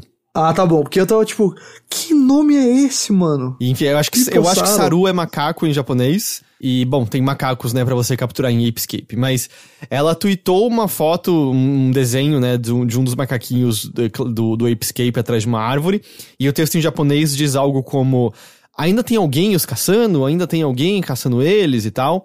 E não é uma conta verificada, não é uma conta com muitos seguidores, nem nada do tipo, então poderia ser só uma pessoa que criou essa conta e tweetou. Mas... Onde parece que tem uma pista, é, e ela foi criada há bem pouco tempo. Mas é que a conta oficial da Sony Japan Studio, né, que, que é verificada, que é oficial e tudo mais, ela tá seguindo essa conta. Ela passou hum. a seguir, né, então há pouco tempo, porque a, a People, People Saru 20th é, foi criada recentemente. Só que a conta oficial da Sony Japan Studio segue apenas 53 outros usuários, que é uma média bem baixa pra, pra é. Twitter, mas é meio normal dessas empresas só seguirem uh, volta e meia outras empresas que têm relação com elas, pessoas que têm relações com elas. Então parece legitimar um pouco essa conta que do nada tá falando sobre Apescape. Apescape, né? Pra... Você chegou a jogar algum?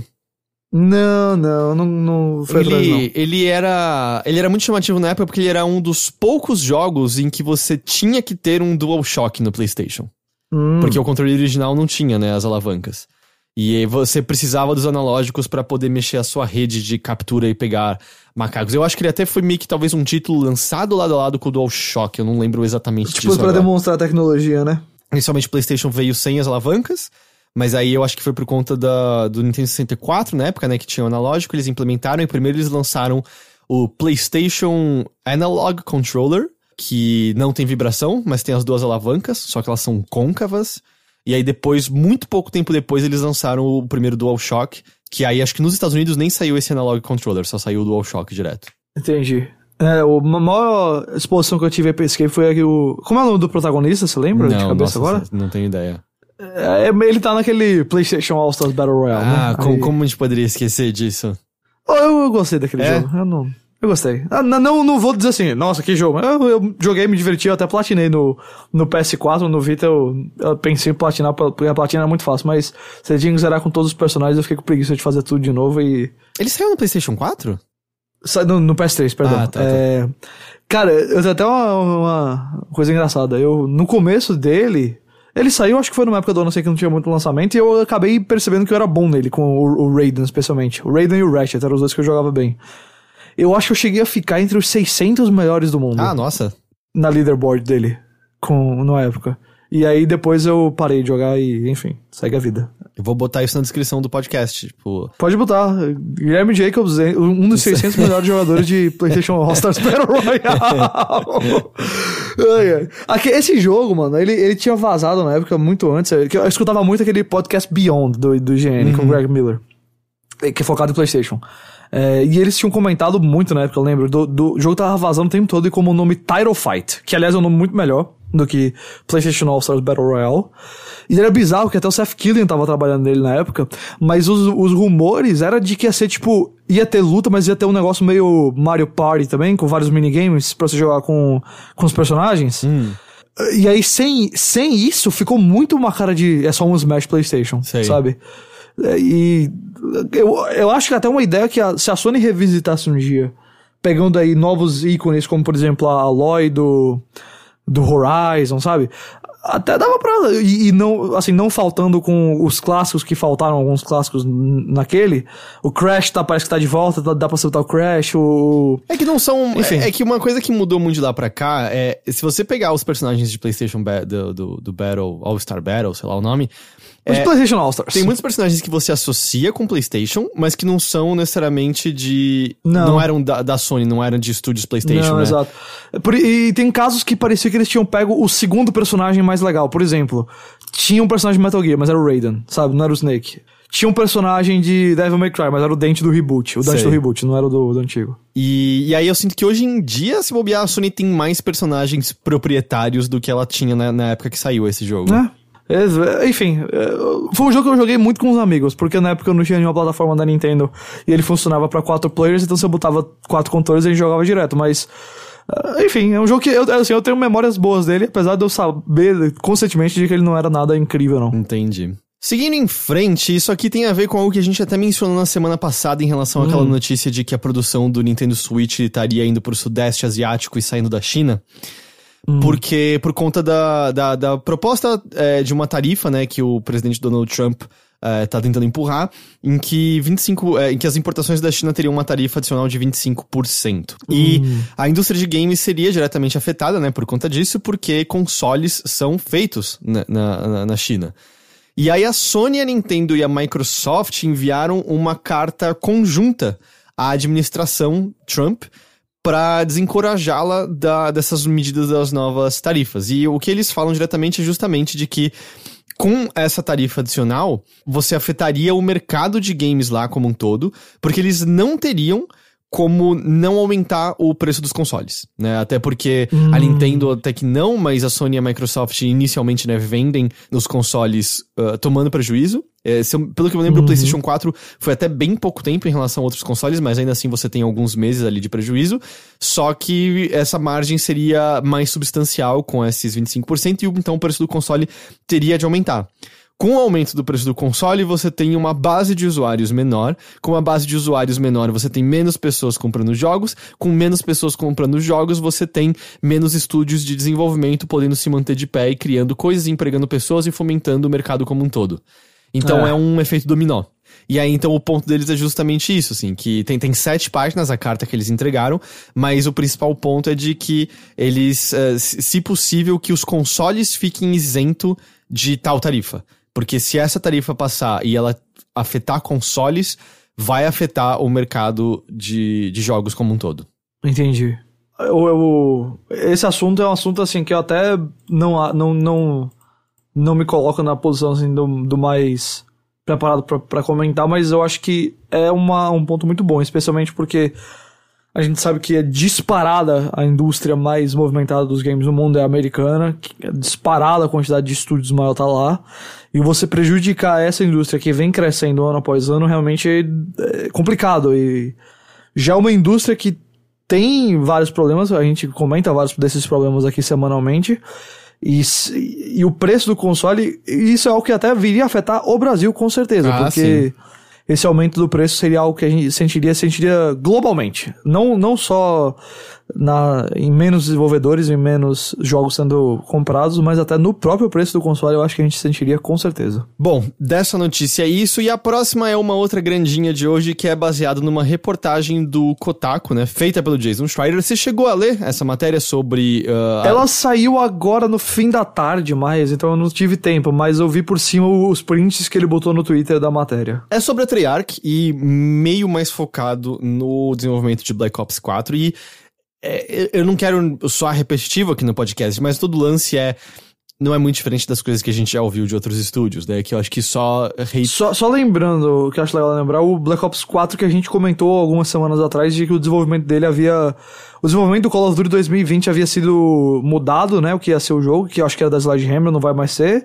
E aí tinham puxado a Treyarch pra fazer, não é? Exato, a, a- Sledgehammer e a Raven vão oferecer suporte e a Treyarch vai, vai fazer isso. E o que aconteceu foi, você lembra de que o, tinham rumores de que o Black Ops 4 não teve campanha, não por uma escolha consciente, mas porque a campanha foi cancelada. Hum. E eles reforçam isso nessa matéria, que eles estavam fazendo uma campanha que era mais eh, ambiciosa, em que seria uma campanha que seria focada em dois jogadores contra dois jogadores. Olha só! É. E Uh, aí, pô. Em dezembro de 2018, eles estavam. Não, perdão, o jogo saiu em outubro de 2018, né? Em, é... Foi. É, então foi no final de, de 2017 pra 2018. Eles terminaram uma build, terminaram umas fases da campanha já com voz, com arte quase finalizada e tal. E enviaram, né, pra Activision. Todo mundo saiu de férias bem feliz. Estamos criando algo muito foda. Só que quando eles voltaram, o feedback foi muito negativo. As pessoas estavam dizendo que, na real, era muito repetitivo ah, essa, essa estrutura. E aí eles viraram e meio que internamente decidiram criar uma campanha tradicional de, de Call of Duty, que já tinha sido algo que aconteceu com o Black Ops 3. Lembra que o Black Ops 3 tem uma campanha bem fraquinha? Eu não joguei a do 3, não, na verdade. Eu não posso confirmar. E o lance é que aparentemente Black Ops 3 inicialmente ia ser uma campanha de mapa aberto. E aí Ah! eles tiveram. Não deu certo, eles tiveram que reformular e foi um crunch fudido pra eles é, transformarem a campanha. Então eles já estavam. Aliás, eu, eu, eu preciso corrigir uma coisa, eu falei errado, né? Eu, eu comentei que o Black Ops 4 ia ser o, o jogo 2020, na verdade é o Black Ops 5. Perdão, é. falei 4, mas... é, ex- exato, exato. Black Ops 4 saiu. Bla- O 4 foi o que saiu agora. O que, só pra lembrar que o 5 já. Porque eu, eu, eu acho que tem relação a essa notícia no sentido de que se o 4 já passou pro Crunch, imaginem como deve ter sido a situação agora que o, o 5 foi adi- adiantado um ano. É, então, tipo, o 3 já passou, aí o 4 teve essa reformulação, aí eles tinham que mudar a campanha, internamente eles falaram, cara, não vai dar. E aí eles resolveram, tá, e se a gente fizer um Battle Royale? Porque internamente tava todo mundo jogando bastante o, o PlayerUnknown. O PUBG, o, o Fortnite, PUBG. né? É, na época eles, eles mencionam mais especificamente o PUBG. É, e- pela, pela época faz sentido isso aí, e a reportagem confirma aquilo que a gente já tinha ouvido, que é que o modo Blackout, que foi muito bem recebido, você mesmo foi um grande fã, certo? Sim, tremendo fã. Ele foi inteiramente feito em basicamente nove meses. É, eles usaram assets que ta- estariam na campanha, pedaços do mapa e tal, mas fizeram em nove, me- nove meses e, obviamente, muito, muito crunch foi necessário pra pra fazer É. isso. E aí, assim, algumas pessoas, os que não são terceirizados, até pelo menos ganharam é, dinheiro extra com isso. Aparentemente, quando você trabalhava além das 8 horas normais, você ganhava 1,5 do seu salário para cada hora. E se você passava de 12, vo- de 12 horas, você ganhava o dobro. E então, assim, todo mundo já saiu de crunch e agora tá numa situação complicada, mas onde que tá o cerne da, da matéria? A Treyarch, é, que é uma coisa também que a gente já ouviu de outras empresas também, até mesmo da Rockstar recentemente, que é. Aparentemente a Treyarch trata os testers, né, o pessoal de Quality Assurance, Isso. como cidadão de segunda classe. É, meio que ni- nível D. É, eles têm um, um estacionamento separado das outras pessoas. Que eles têm que andar 10 minutos pra chegar na empresa. Eles não podem parar no estacionamento onde Not param. good! Eles trabalham no segundo andar enquanto o resto da galera trabalha no primeiro andar. E tem meio que uma ordem de você não pode conversar com os desenvolvedores. Not good, mate! E ao ponto de que alguns desenvolvedores é, reforçaram isso, né? O, o, o Jason conversou com 11 em- empregados da Treyarch, alguns atuais, alguns que já deixaram a empresa, e alguns empregados plenos, não terceirizados, falavam que é meio estranho, assim, né? tipo, as pessoas claramente diziam que não é pra ter contato com eles. Eles ganham pouco, fica em Santa Mônica, se eu não tô enganado, o Treyarch, né? Junto É, da, da. Activision, É. e ali na região né, de Los Angeles. Algumas, a média parece que é de 13 dólares por hora, de acordo com o que você pega de relatos na Glassdoor. Ah, e nenhum bônus por eles serem terceirizados. É muito caro morar lá. Muito, muito, muito é, caro. pra caramba. E aí muitas relataram que a única maneira que eles conseguiram pagar as contas foi durante o período de crunch, porque eles ganhavam pela hora. Quando acaba o crunch, eles não têm mais como pagar as contas deles de tão mal que eles ganham. E É. ainda pra melhorar, no início desse ano, o CFO, né, da, da, da, da- ganhou um bônus de 15 milhões de dólares pela Activision. E muita gente ali dentro olhou pra isso como, é, né, a gente se fudeu com crunch de meses. É, muita gente relatou é, rotina de trabalhar 12 horas de segunda a quinta, 8 horas na sexta e 8 horas no sábado toda semana. E aí você vê o cara, né, ganhando lá um bônus milionário e o, e o, e o Black Ops 4 vendeu bem, né? acho que não foi na expectativa que eles queriam em termos de microtransações Ma- mas tá lá. sempre entre os mais. É, Call of Duty sempre vai vender bem. Isso aí não tem como olhar pra outra forma. É, sem dúvida nenhuma, não foi o Call of Duty de maior sucesso, mas dizer que ele vendeu pouco é, uma, é um equívoco enorme. E a, outras anedotas maravilhosas é que o pessoal, né, de, de QA tem, tem du- duas turmas. Uma que trabalhava das 10 da manhã até as 10 da noite, e uma que trabalhava das 10 da noite até as 10 da manhã. De madrugada, eles desligavam o ar-condicionado da empresa. E, Ah! e tudo bem, a temperatura lá fora é mais amena, mas você tá num ambiente cheio de pessoas com um monte de computador e consoles ligados. Era óbvio. Eles falam que tinham literalmente pessoas que saíam molhadas de, de, de suor. E parece que foram Uau. necessários dois meses deles mandando mensagem constante à administração até que o ar-condicionado passasse a ser ligado de madrugada. E ainda assim, de vez em quando, a administração esquecia de vez em quando. Mano. E, e claro que o resultado desse crunch intenso é o que a gente já viu em vários outros lugares, que é estresse, ansiedade, perda de, de paixão pelo que você faz, e algumas pessoas que começam a usar de coisas como álcool, ah, de maneira não, não, não, vamos dizer, social, recreativa, mas de maneira pra você simplesmente conseguir cooperar com o estresse. O que, obviamente, eu acho que eu não preciso dizer, é terrível, terrível, terrível, terrível.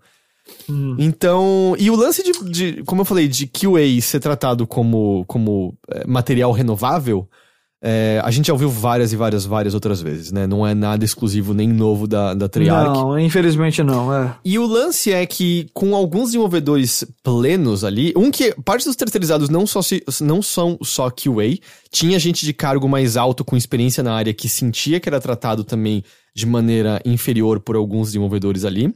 Mas o que alguns desenvolvedores argumentam, e faz muito sentido, é é além de, de, de, tipo, vamos dizer, desumano e, e insalubre, é estúpido para com a qualidade do jogo em si. Porque você tratar esses empregados melhores vai fazer com que eles façam um trabalho melhor. E, sem dúvida, ter uma comunicação melhor com eles vai fazer com que eles consigam relatar melhor as coisas que eles estão encontrando. Porque um, um dos argumentos que, que é feito é, cara, é, volta para aquilo de que muita gente que trabalha na área de games trabalha porque tem paixão pelo negócio, porque ama videogames, porque quer estar tá, é, nessa área. Então, mesmo... Nem todo mundo é David Cage.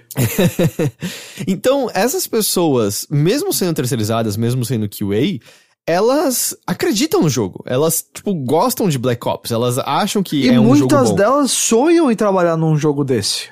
Amam esse tipo de jogo. Você tratá-las como meio separadas faz com que elas tenham meio que uma conexão menor para com o jogo em si. Você tratá-las melhor faz com que elas sintam muito mais que elas são de fato parte de um projeto e querem melhorar. Então o desenvolvedor argumenta que, cara, não, na verdade você tem que tra tratar melhor, porque isso meio que de, de, maneira muito fria e calculista melhora a qualidade do, do produto em uh -huh. si. Aham. Uh -huh. Ah, uma outra anedota curiosa: os testers ficam tão de fora do que ocorre na Treyarch que eles descobriram através da matéria do Kotaku o lance de que a Treyarch ia trabalhar no jogo do ano que vem. É, esse. Aí é, você vê, né, como tá ruim o negócio. Complicadíssimo. Pouco depois que isso foi publicado, a Treyarch emitiu uma nota interna que foi enviada ao Jason e ele publicou. Meio padrão sobre como a gente quer, é, se importa com a, a, saúde de todo mundo aqui dentro. A gente tá querendo executar mudanças para mudar a maneira como a gente faz as coisas para todo mundo ter mais tempo livre e não passar por isso de novo e de novo. E a gente quer que todo mundo tenha abertura para poder conversar com a gente quando sente que não tá sendo ouvido, uh, ouvido quando sente que não tá sendo respeitado. Muitos relatam que eles não falam porque eles sentem que se eles falarem, eles vão ser marcados e possivelmente demitidos, né? Porque sempre uhum. tem muita gente querendo entrar nessa área, sempre tem muitos novos empregados que vão querer começar como QA com a esperança de um dia serem, serem contratados posteriormente. É. É, então você sente que você se sobressair dessa, dessa maneira, entre aspas, negativa, só vai te marcar para você uhum para você meio que ser o primeiro a ser cortado na primeira oportunidade. Então, é. não é uma solução necessariamente você publicar esse tipo de nota. Não, eu, assim, eu não quero parecer que tô desconsiderando a importância dessa matéria, dessa informação, dessa situação lá. Você vê esse assunto, chega a dar aquela, aquele cansaço, porque é a mesma coisa. Toda vez a mesma coisa. É a empresa tratando os empregados de maneira errada, sofrendo, pessoas sofrendo por causa disso. Aí precisa vir a público através de matérias normalmente. E o Schreier, como já virou um cara que reportou bem sobre isso, com certeza vai ser buscado por mais e mais desenvolvedores para falar da história deles. E aí vai ser a mesma coisa. Vamos publicar uma nota dizendo, não, a gente vai tentar melhorar. Mas é aquela coisa, muita gente já sofreu. Você podia ter tentado, porque assim, eu duvido que isso fosse algo invisível dentro da Treyarch, uhum. sabe? Que tava acontecendo sem ninguém nunca chegasse no ouvido do chefe, ó, oh, será que a gente não devia pelo menos dar uma aliviada, sabe? É. Duvido, duvido totalmente. E o, o, custo humano já aconteceu. E muita, muitas pessoas já sofreram por isso. É, e volto a dizer, isso pode ser evitado. A gente já comentou aqui em outros é, programas sobre empresas até como a Nintendo, a Iron Galaxy, buscando maneiras criativas de evitar esse tipo de coisa nem que seja adiando jogos. E, assim, Call of Duty tem muita grana, Call of Duty sempre vende bem. Activision é uma empresa gigante que tem recurso para tratar melhor essas pessoas. E não há desculpa para não tratar. É, não sei nem mais o que dizer, porque parece que a gente diz isso toda vez que vem essa mesma notícia, mas é porque é algo que é verdade para todas essas notícias. Pode ser evitado, deve ser evitado, e é uma pena que é necessário chegar nesse ponto para que sequer uma uma mensagem dessa seja publicada. Se vai ter fruto ou não essa mensagem da Activision. Aí é acompanhar e continuar cobrando da Activision isso daí. Não, não deixar pra lá. Porque não é a primeira vez que a gente vê isso e infelizmente não acho que vai ser a última. É, apesar que eu acho que isso é mais Treyarch especificamente do que Activision, né? Ah, mas eu não sei, eu não confio que a Activision vai. que isso é algo dentro da Activision limitado a. Porque assim, eu. eu são estúdios da Activision que eu acho que eu vou cobrar da Activision porque eu, eu não acho que isso seja só nesse estúdio. Uhum. Não acho que vai ser muito surpreendente para mim se chegar.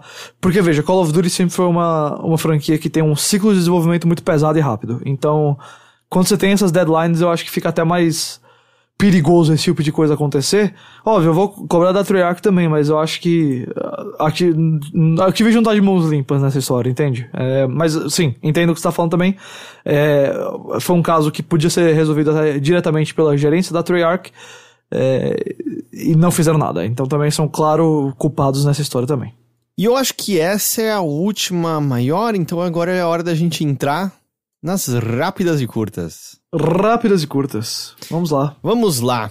A primeira delas é que Blazing Chrome, né, o jogo brasileiro do pessoal da Joy Masher, ganhou uma data de lançamento.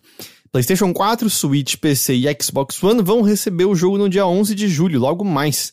Lembrando que ele vai estar disponível desde o lançamento dele no Game Pass do Xbox One. Não vi nenhuma Ok. informação sobre o, é, o Game Pass de PC.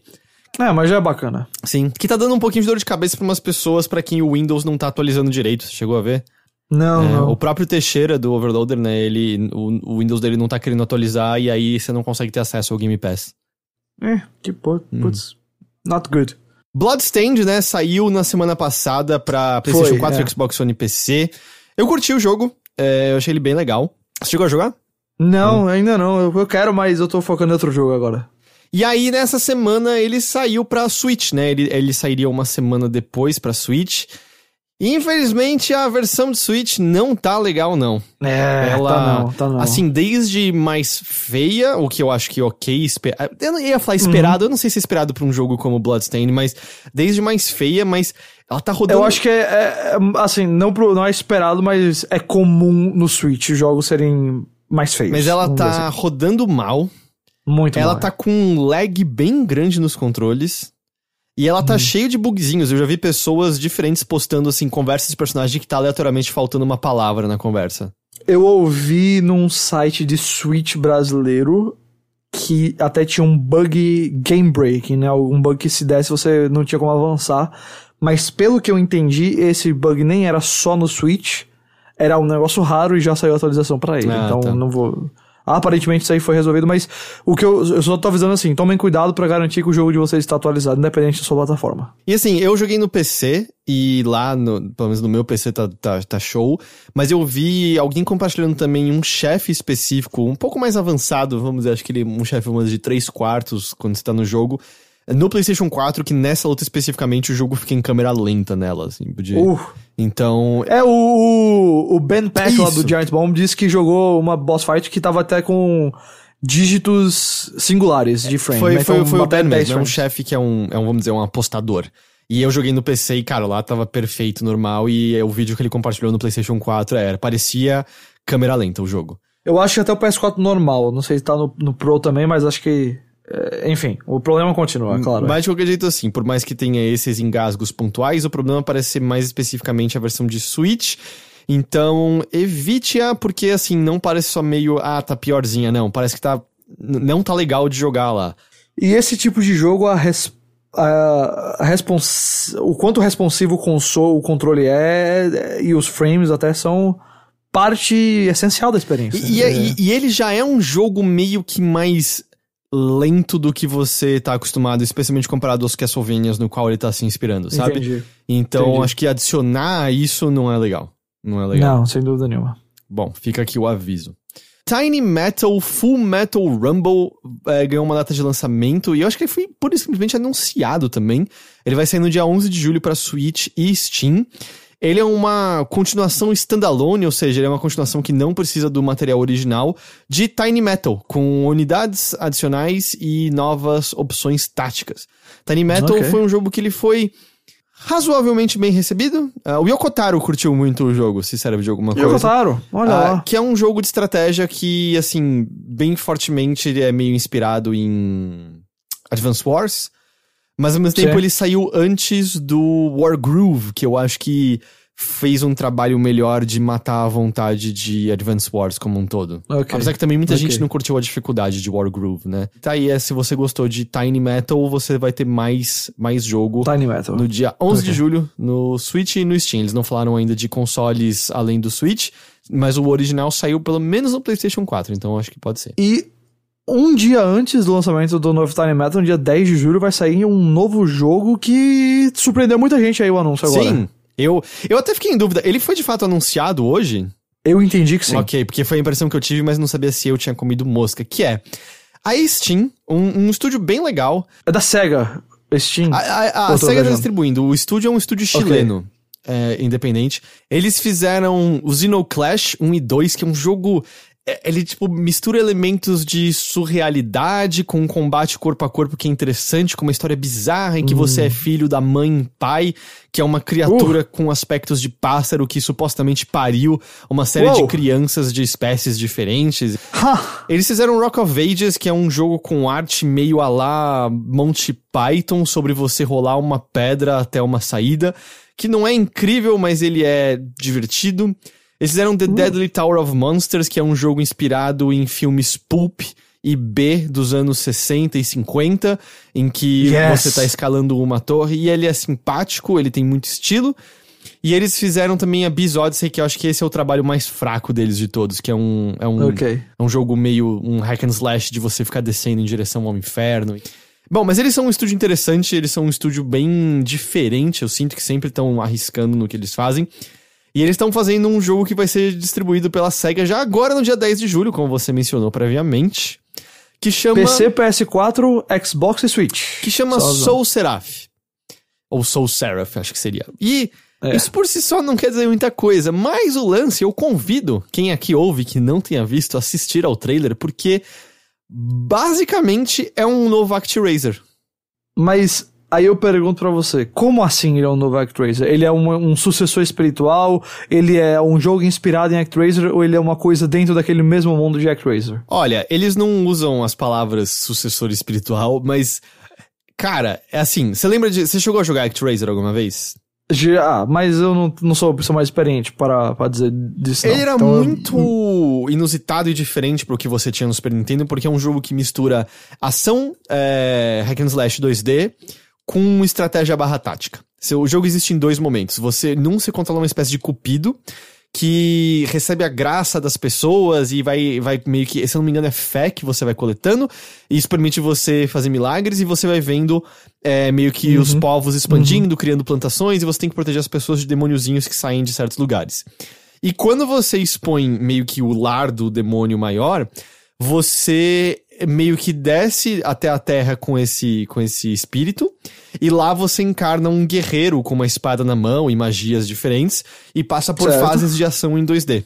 O jogo é muito legal, a trilha sonora do Yuzo Koshiro. É um jogo muito legal, é meio que um clássico de, de, de Super Nintendo. Cell Seraph, ele, só o Seraph, ele é isso. Você desce em fases de ação em 2D, luta contra monstros e tem todo um outro aspecto de estratégia de gerenciamento de uma terra para as pessoas aparentemente prosperarem, crescerem e coisas do tipo. Ok. Entende? Então, assim. E, e o, o, visual dele é retrô também? Não, é o é? visual, ele. ele é, sei lá, se fosse pra descrever, eu descreveria numa vibe meio do Bloodstained. Ah, tá. Você não pode ter patente de estilo de jogo, então eles basicamente estão fazendo um novo ActRaiser. Olha só. É. Você tá animado pra jogar? Tá interessado? Então, eles mandaram já até hoje é, e-mail perguntando se havia interesse em receber código, então acho que eles nem devem demorar para mandar. E aí eu. Bacana. Teremos coisas no, no site com certeza pra.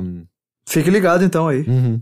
E a última é só um aviso que começaram as promoções né, do nosso inverno do Steam.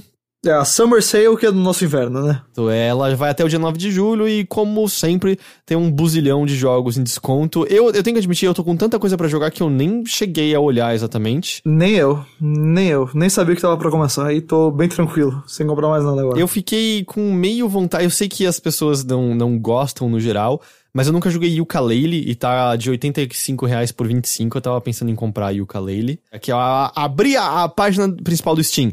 Resident Evil 2, que saiu esse ano, um jogo excelente. Excelente. Jogaço. Tá com 34% de desconto, indo de 130 reais pra 85,80. Sekiro Shadows Dice Twice, infelizmente o preço original é bem alto, de 200 reais, mas ele tá com 20% de desconto e tá saindo por 159,92 centavos. Ok. Okay. Far Cry New Dawn eu não joguei, mas ele tá com 50% de desconto, indo de 130 para 65. Ok, quando ele tiver em 75% de desconto, você compra. é, FTL, um jogo maravilhoso, tá de 17 reais por 4,24. Pode comprar. Pode comprar. O Go... é, Portal e Portal 2 estão por 2 reais. Eu sei que ele entra em promoção em literalmente toda a promoção do Steam, mas se por alguma razão você ainda não tem, recomendo bastante. 2 reais cada um. Witcher 3 tá por 24 reais. Ah, eu acho que a edição completa até que tá por uns 30 reais também, Ah, uma coisa é? dessa. Ou, ou já, é. Então, jogaço. É isso, é isso. Opa, ok, encerramos então. Ghost, Diga. quem gostaria de encontrar seu- seus outros trabalhos, as outras coisas que você faz, pode fazer isso indo aonde? Você pode procurar o Bora Jogar, que é o meu podcast com o meu amigo BRKS Edu. A gente publicou lá um semana, final de semana passada, um podcast com o, o melhor da E3, assim a gente fez as eleições. Próximo episódio deve mencionar aí alguns jogos novos. O Edu tá jogando o Super Mario Maker 2, que eu talvez pegue mais daqui a um tempinho, e eu tô jogando o Judgment do pessoal do Yakuza. A gente deve falar dele e estão planejando também aí pra comecinho de julho um episódio sobre o melhor do ano até aqui. Quais são os melhores jogos desse ano até aqui. Que eu, conhecendo o meu gosto do Edu, vai ser basicamente uma briga entre Sekiro e Resident Evil 2. É, que eu acho que são talvez os dois jogos mais destaque do ano. Cara, eu. Você botaria mais algum? É, assim, é, eu acho que tem, tem outras coisas é, muito, muito boas, tipo Devil May Cry 5, por exemplo. Também gostei bastante. Mas, foi ótimo. cara, o Outer Wilds tá, tá me pegando cada vez mais e mais de um jeito é, eu, absurdo. eu tô sentindo que eu não posso terminar esse ano sem jogar esse jogo. É, eu. E, e, assim, ele não, va- não vai se revelar imediatamente pra você porque que ele é tão bom. Eu ainda nem vi todas as camadas que ele tem pra oferecer, mas tá. Tá, tá realmente sendo. É, ele tá Encantador. saindo daquele jogo que todo mundo começa. Ele eu acho que vai ser um jogo, um slow burn, sabe? Ele vai começar a se popularizar devagar. Mas cada vez mais, assim, uma pessoa que eu confio, outra pessoa que eu respeito vai falando bem dele. É, não, não joguei ainda, mas eu já senti na, na a vibe que não dá pra terminar se você jogar esse jogo, não. Então. É, eu acho que. Tô de olho Eu, nele. eu acho que iria gostar. Ok. É, não, eu tô muito ciente dele. Não, não, vai, não, vai, não vai ser esquecido, não. É, Do que a gente jogou, eu acho que vai ser uma, uma briga mais do Sekiro do Resident Evil. Mas é, antes disso, vai ter papo sobre Mario Maker, sobre o talvez Bloodstained, eh, mais se o Edu tiver jogado, porque eu não, não acho que vou jogar ele agora. E o Judgment que eu tô jogando, que tava bem animado pra jogar e peguei ele, então. ah, em breve aí mais conteúdo lá. E só um adendo aqui, eu vou, vou falar. Se algum ouvinte do Overloader curte futebol americano, NFL, eu participei do episódio que deve estar no Ajado, o podcast 10 Jardas, que é o, JP, que é o apresentador lá, me convidou, porque eles fazem de vez em quando um especial sobre algum time da liga e fizeram sobre o meu time, que é o Dallas Cowboys, aí falando da história dos ídolos e enfim, um monte de coisa. Se por, alguém, por alguma razão alguém curte e quiser me ouvir falando sobre isso, é procurar aí 10 Jardas e enfim. Qualquer outra coisa, me siga lá no Twitter, GhostJacobs, que eu posto tudo que eu faço por lá. Show! Ah, eu reitero aqui antes da gente se despedir que o Overloader é um site que só pode existir graças a financiamento coletivo no apoia.se overloader. É, eu sei que pode virar meio ruído branco, porque eu repito isso toda semana, mas é realmente importante pra gente. Se você tem interesse em nos apoiar, é, por favor, acesse o, endereço que eu mencionei, né, apoia.se barra overloader e se torne dos nossos apoiadores, porque sem isso a gente não tem como continuar existindo como, como, como site em si. E eu reitero o convite também do twitch.tv barra overloader, em que eu tenho feito cada vez mais transmissões. Eu joguei Cadence of Hyrule inteiro com a minha esposa recentemente. No último Sexta Show, eu joguei tanto o My Friend Pedro quanto o Crash Racing Nitro Field. E, e eu vou. Eu, eu queria essa semana, mas como vai ter o Big e eu, eu quero ir ao Big, acho que eu não vou conseguir essa semana. Mas acho que semana que vem eu começo o Final Fantasy VII Dirge of Cerberus. Olha só. É. Você continua investindo aí no, no universo Final Fantasy É, não, VII, eu né? tô com um setup que agora eu consigo transmitir PlayStation 2 de boa. E, tipo, transmitir com hardware mesmo, assim, não é emulador e tal. Olha só. É, eu preciso fazer alguns testezinhos finais, eu provavelmente tenho que ajustar coisas de delay, porque a placa de vídeo que eu uso pra capturar o PlayStation 2, ela, acho que ela tem um delay diferente da, da que eu uso atualmente. Mas isso é questão só de eu sentar e fazer. Só não vai rolar essa semana, eu acho, porque Big, né? E eu quero dar atenção Ok. pros jogos lá do Big, eu quero produzir conteúdo estando ali no Big. Então, então é meio isso. Ok, Tá bom. ok. Então é isso, com isso a gente se despede. Muito obrigado, Ghost. E a gente se vê de novo na semana que vem com mais um episódio do Notícias da Nave Mãe. Falou. Tchau, tchau.